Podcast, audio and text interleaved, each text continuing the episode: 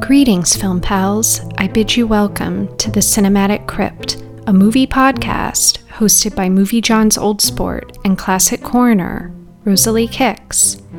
Me. Each episode, I travel six feet under and pry open a coffin of one of my favorite Hollywood corpses and perform a post watch examination of one of their forgotten films. Lend me your ears and listen along as I summon the spirits of Hollywood's dearly departed and uncover your next favorite film from the grave.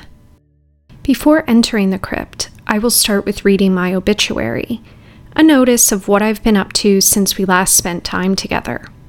Well, things have been cooking with Pizza Man this past Sunday, we held our first fundraiser at a local Philadelphia establishment, Snap Custom Pizza Kitchen. Attendees had the opportunity to make their own pizza, with 50% of the profits going to the production of Pizza Man. Now, for those who don't remember, Pizza Man is a short flick that I'm working on with my friend Katie McBrown, and it's in the vein of an 80s slasher flick. So you should definitely check it out. Um, it actually has occurred to me that I'm currently recording this episode before this fundraiser actually has taken place. Although, as I peer into my crystal ball, I see that it went very well.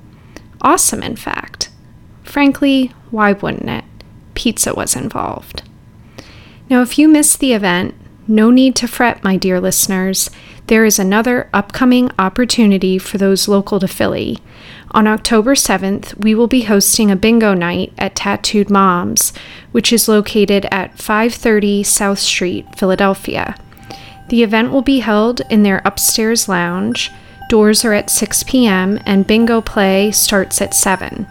10 bucks gets you 10 straight bingo games, and we will end the evening with a bonus coverall game for $2 and a 50 50 raffle. We have some awesome prizes lined up, including pizza gift cards, MovieJawn subscriptions, cinema snacks, and more. And oh, yeah, the most exciting part is that we are showing a teaser of the film.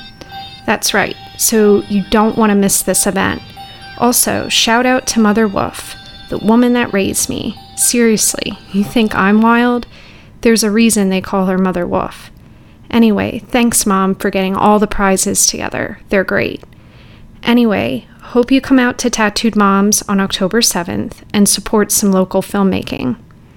Now, for those of you that live in faraway lands, don't worry, you can still support this radical production via our crowdfunding site. We have officially launched the campaign, and you can find it at seedandspark.com. Just search Pizza Man. And don't worry, I'll post the URL on moviejawn.com as well. But please go check it out. We have some fun rewards for you, such as the official teaser poster, which you've you have not seen it, it's something to truly behold. It's rem- reminiscent of an 80s slasher poster by our art director Hugo Marmucci, and he knocked it out of the park with this one. Anyways, we really need your help, and we have to raise $3,000 in less than a month. So any dough you have is helpful and appreciated. Thanks. Other than Pizza Man news, I would like to mention that I was recently on the podcast I Like to Movie Movie. This is a Philly based show run by some of my Philly film pals, Garrett and Dan, and I stopped by recently to talk about my adventures at TIFF Pizza Man, and we chatted about slasher flicks. You can find their cast, I Like to Movie Movie, wherever you catch your pods. Now, as for movies, I highly recommend checking out the flick Judy, starring Renee Zellweger, that was released this past Friday. It's a rather formulaic biopic about Judy Garland's last concert tour in London, but Renee gives a stellar performance that is definitely worth the watch. I saw it at TIFF, and my review is posted on moviejawn.com, where you can also find my review of the most talked about man about town at the moment. That's The Joker, which comes out this week. All right, it's time to grab your cape, get comfortable it is time for our regularly scheduled spooky program.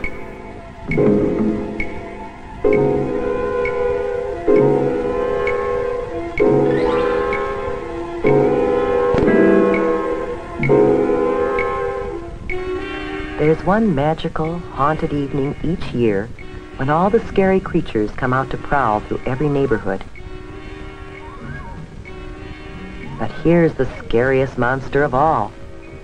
Do you know why? This little witch doesn't know it, but she's taking some frightening chances of being hurt. Maybe badly hurt. Her costume is very, very dangerous.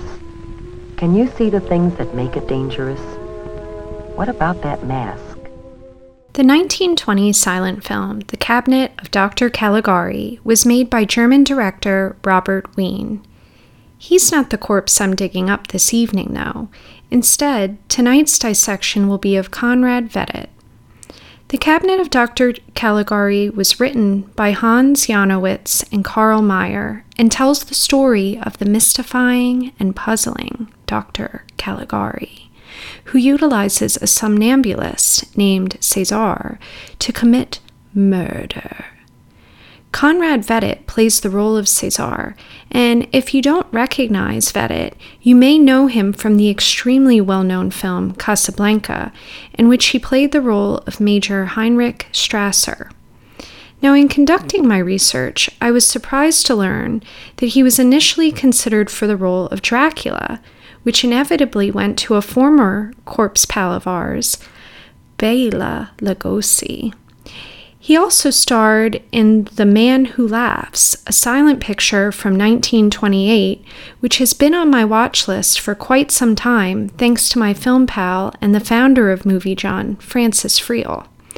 Now, I have not worked up the nerve to watch this one yet.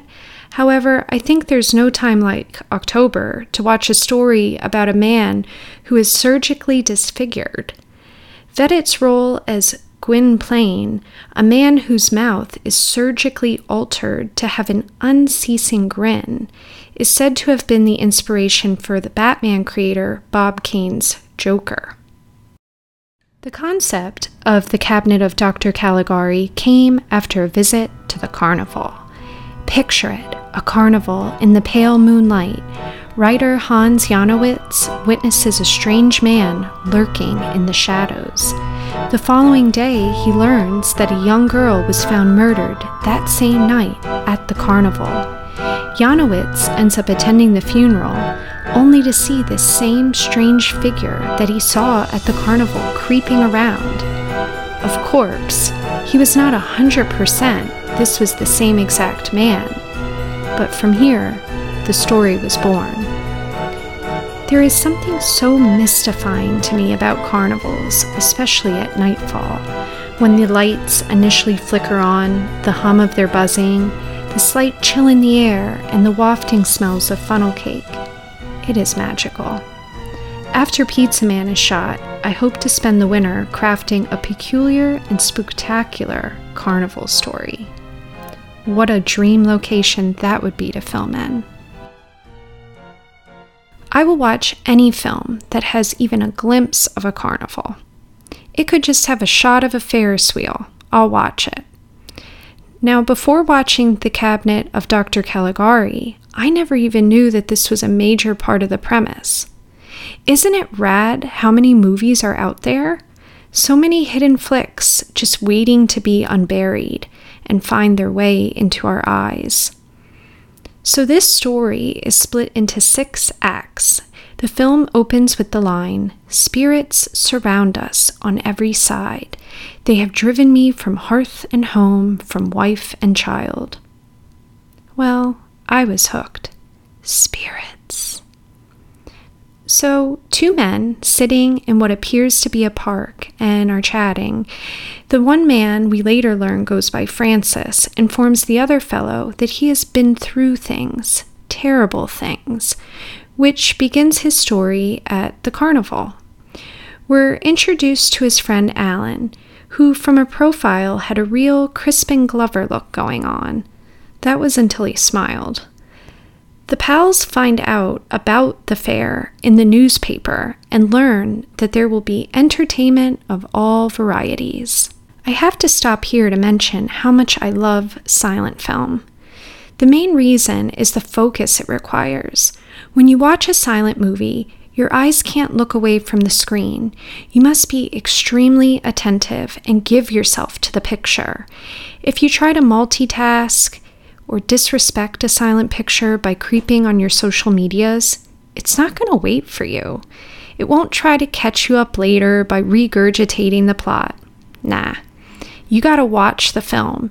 The silent can't rely on their vocal cords, so they have to show you, which means your eyes belong to them. Which brings me to the production design of this film. It's so neat. Apparently, the sets in the film were made of paper, shadows were painted on the walls, and everything was constructed for less than $800. In looking up things about the film, I found this really rad website. It's intjournal.com, which had a bunch of information about the architecture within cinema and an entire write up all about this film. It was here that I learned that the cabinet of Dr. Caligari utilized a technique known as Expressionism, which had originally been utilized in painting and theater during the 1920s and 30s. This was a reaction against realism, a way for people basically to escape the horrors of reality, in particular, war.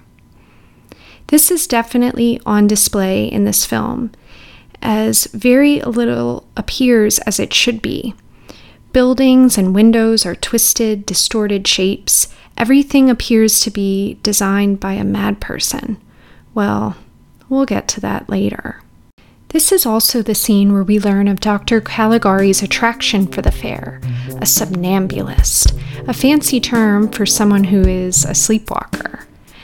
The town clerk is rude to Dr. Caligari, and after the first night of the carnival, the town clerk is murdered with a sharp pointed instrument. So the good doctor sets up shop at the fair. He tells people to step right up to witness his attraction, the miraculous Caesar. They are then taken into a circus style tent, and we learn that Caesar is 23 years old, and for 23 years he has slept continuously, day and night. And when he does wake from what the doctor refers to as his death, it is like a trance.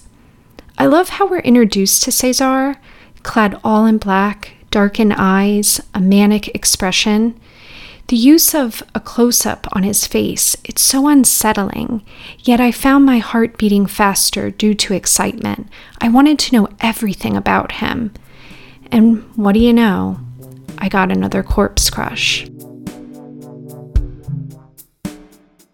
The spectators are informed that Caesar will take their questions. He knows the past, sees the future, knows every secret, has all the answers. Volunteers, inquiring about his time left on Earth, in which Caesar informs till the break of dawn, causing Alan to go into hysterics. As they leave the fair, Francis and Alan, there were two things I noticed. One, I love everyone's jackets. They are very much cape like. And two, there are a lot of interesting hats pointy triangular ones, bowlers, top hats, a feast for the eyes when it comes to interesting headwear. I also love all the shadows. Again, the use of lighting within this film is extremely effective in creating an unsettling mood. Who needs all those fancy, schmancy special effects when you have lights? Well, ta da! Alan dies. Francis becomes determined to solve this crime. He wants to get to the bottom of who has murdered his friend. So he teams up with his gal pal Jane in hopes to solve the crime.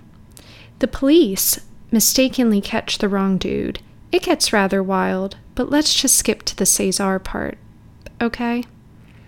Caesar is extremely crafty. He sleeps in this wooden coffin type box in Dr. Caligari's home. By the way, Caligari's home, it totally gave me a sense of uneasiness. The use of lighting again adds to this feeling.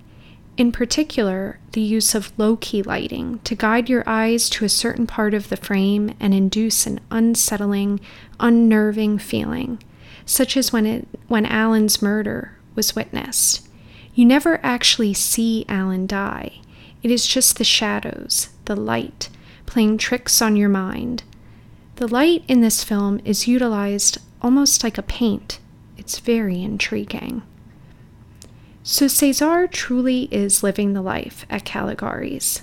Dr. Caligari literally feeds him. When Francis demands to visit Cesar and wake him, Dr. Caligari won't stand for it. That's a true friend. Of course, the police eventually realize that they have caught the wrong man, and Cesar still has them fooled, though, going out into the pale moonlight while a dummy doll lays in his coffin bed. Now, the tint used for the night scenes was probably my favorite. It was a bluish tint and was very, yes, whereas the daytime was more of a burnt orange tint. You can simply not wear a mask. Oh, you think you need a mask to disguise yourself? Well, just watch what you can do, with a little help from your parents and some scraps of cloth or old clothes from around home. An eyebrow pencil, different colors of eyeshadow, rouge, lipstick, an old mop or wig, some wax teeth, maybe some clay and food coloring, and a few other odds and ends. Cesar visits Francis's gal Jane at her bedside and initially seems to have come with the idea to kill, but instead has a change of heart. Of course, when she awakens, trouble ensues, and he whisks her away into the darkness, climbing across the slanted rooftops. I really love the old switcheroo that Cesar pulled here, making people believe he was asleep in the comfort of his bunk, only to be parading around at night, waltzing about the town in search of someone to murder. Inevitably, the gal gets away, and Cesar runs off and collapses in what appears to be a wooded area. As for Francis, Upon this discovery of the dummy, he follows Dr. Caligari into a, an insane asylum. This is where the story goes completely bonkers. Francis questions the physicians at the hospital about Caligari, only to learn that Caligari is actually the director of the hospital. This sends Francis into a tizzy. He must know the truth, so when Caligari goes to sleep, he starts a full blown investigation, starting with the director's office. This is where Francis learns of the director's secret obsession with a spiritual magi- magician of sorts, Caligari. As Francis reads, he learns that this man, Caligari, had used a somnambulist named Cesar to commit murders in a northern Italy town. We then witness when the director comes across his own somnambulist that is admitted to the asylum, who he then trains and transforms into his very own Cesar. The director became so obsessed with the teachings of Caligari, he had become Caligari. He needed to know if it was true that a sleepwalker could be led to commit murder, acts that one would not do while they were awake. He wanted to know if one could be compelled to. I know a somnambulist myself. I even realize that I too may be a bit of a Dr. Caligari. I have this little furry pal that is very dear to me, my pup, my little Norma Bates, mother, Foxy. Foxy, my pup, for the Canadians out there, doggo. And don't worry, dear listeners, I shall share a picture of her on the cinematic crypt page on moviejawn.com. Well, she is a little Pomeranian of sorts, a white cloud, really, that kind of just floats. But wow, she loves to sleep more than anything else. And while watching this movie, Cesar reminded me of her so much. She often will do my bidding in the night. Whatever I ask, she'll deliver. The mind is powerful, folks. For whenever you put your mind to it, you can accomplish anything. A great philosopher, McFly, once said this. So, just to be clear, I don't ask Foxy to murder. I mean, we're just up late in the lab conducting experiments. You know, Normal stuff. Okay, back to the movie for the most shocking turn of events. In the end, Francis demands the director to unmask himself and admit that he is Dr. Caligari. Caligari is restrained and placed in a straitjacket. The story then returns to the present, the two men sitting in the garden, which is where the twist is revealed. Francis is shown as being an inmate within the asylum. His gal Jane is there and Cesar, only this time he is awake and does not appear sinister at all, but more demure. Francis is terrified, remarking, Never allow him to tell your fortune, or you're dead. I must note, for those that don't know me personally, I have a fascination with dolls in films. This flick features a wonderful doll cameo of a lady dancing with a doll in the asylum. Not troubling at all. I actually have a list of different doll cameos on Letterboxd, and you can find me there at Rosalie Kicks. So, anyway, Dr. Caligari is truly the asylum director, though. Francis attacks him, and this time he is restrained in the straitjacket and placed in the cell that we earlier saw Dr. Caligari placed. The movie ends with the doctor proclaiming that he now understands Francis' delusion, remarking, He thinks I'm Caligari. Now I know how to cure him. The plot twist, which is the device utilized at the end of this film, is when there is an unexpected turn of events in the story of the film. Now, I was not able to find the first film to utilize this device, but I have to guess that The Cabinet of Dr. Caligari was one of the earliest films to do so, being that it was made in 1920. This film, of Corpse is considered a classic and had much influence on later films made in the States. It is easy to see the impact it had on the horror genre in particular. For a mere $30 a day, Conrad Veidt brought Cesar to life and would forever be a role that he looked back fondly on, remarking, No matter what roles I play, I can't get Caligari out of my system. If you are new to silent films, I hope I inspired you to check out The Cabinet of Dr. Caligari. I purchased a Blu ray copy from Kino Lorber, which I highly recommend as the presentation is superb. However, I'm sure your local library would have this flick, and I also believe it's probably available online. However, beware, as the print may not be great. After you watch The Cabinet of Dr. Caligari, let me know what you think. Drop me a line at cinematiccrypt at gmail.com. And don't be a stranger. If you have a suggestion for the show or a corpse you want me to dig up, let me know. You can also reach me on Twitter and Instagram at Cinematic Crypt.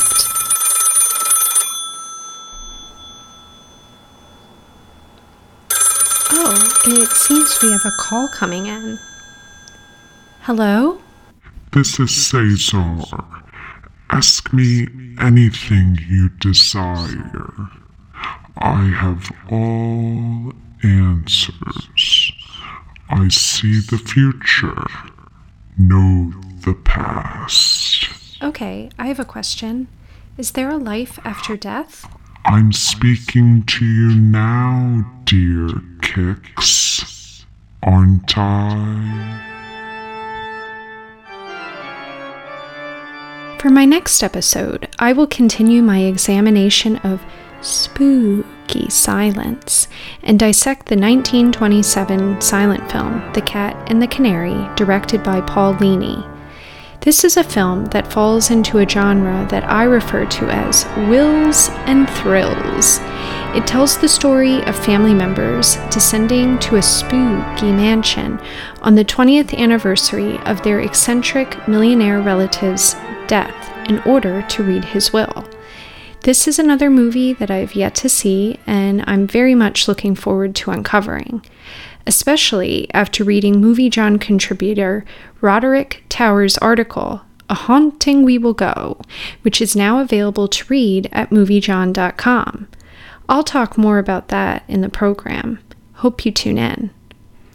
Until next time, film pals, Don't forget to visit moviejawn.com slash shop to subscribe and find our latest print zine in your mailbox featuring writings about bad moms of cinema. This issue features a beautiful cover by our art director Hugo Marmuggi of Norman Bates from Psycho with none other than the illustrious Mother Bates. Also, a shout out to my Canadian film pal, Dr. Ashley Jane Carruthers, for providing and creating the tunes you hear on this program. Thanks, Ashley. It is now time to close the coffin. Here I leave you to rest with my latest epitaph, my tombstone quote, Compliments of Francis. Never ask him to tell your fortune, it will mean death for you. A warning to all that my nap time should not be interrupted with insolent questions. Goodbye, film pals.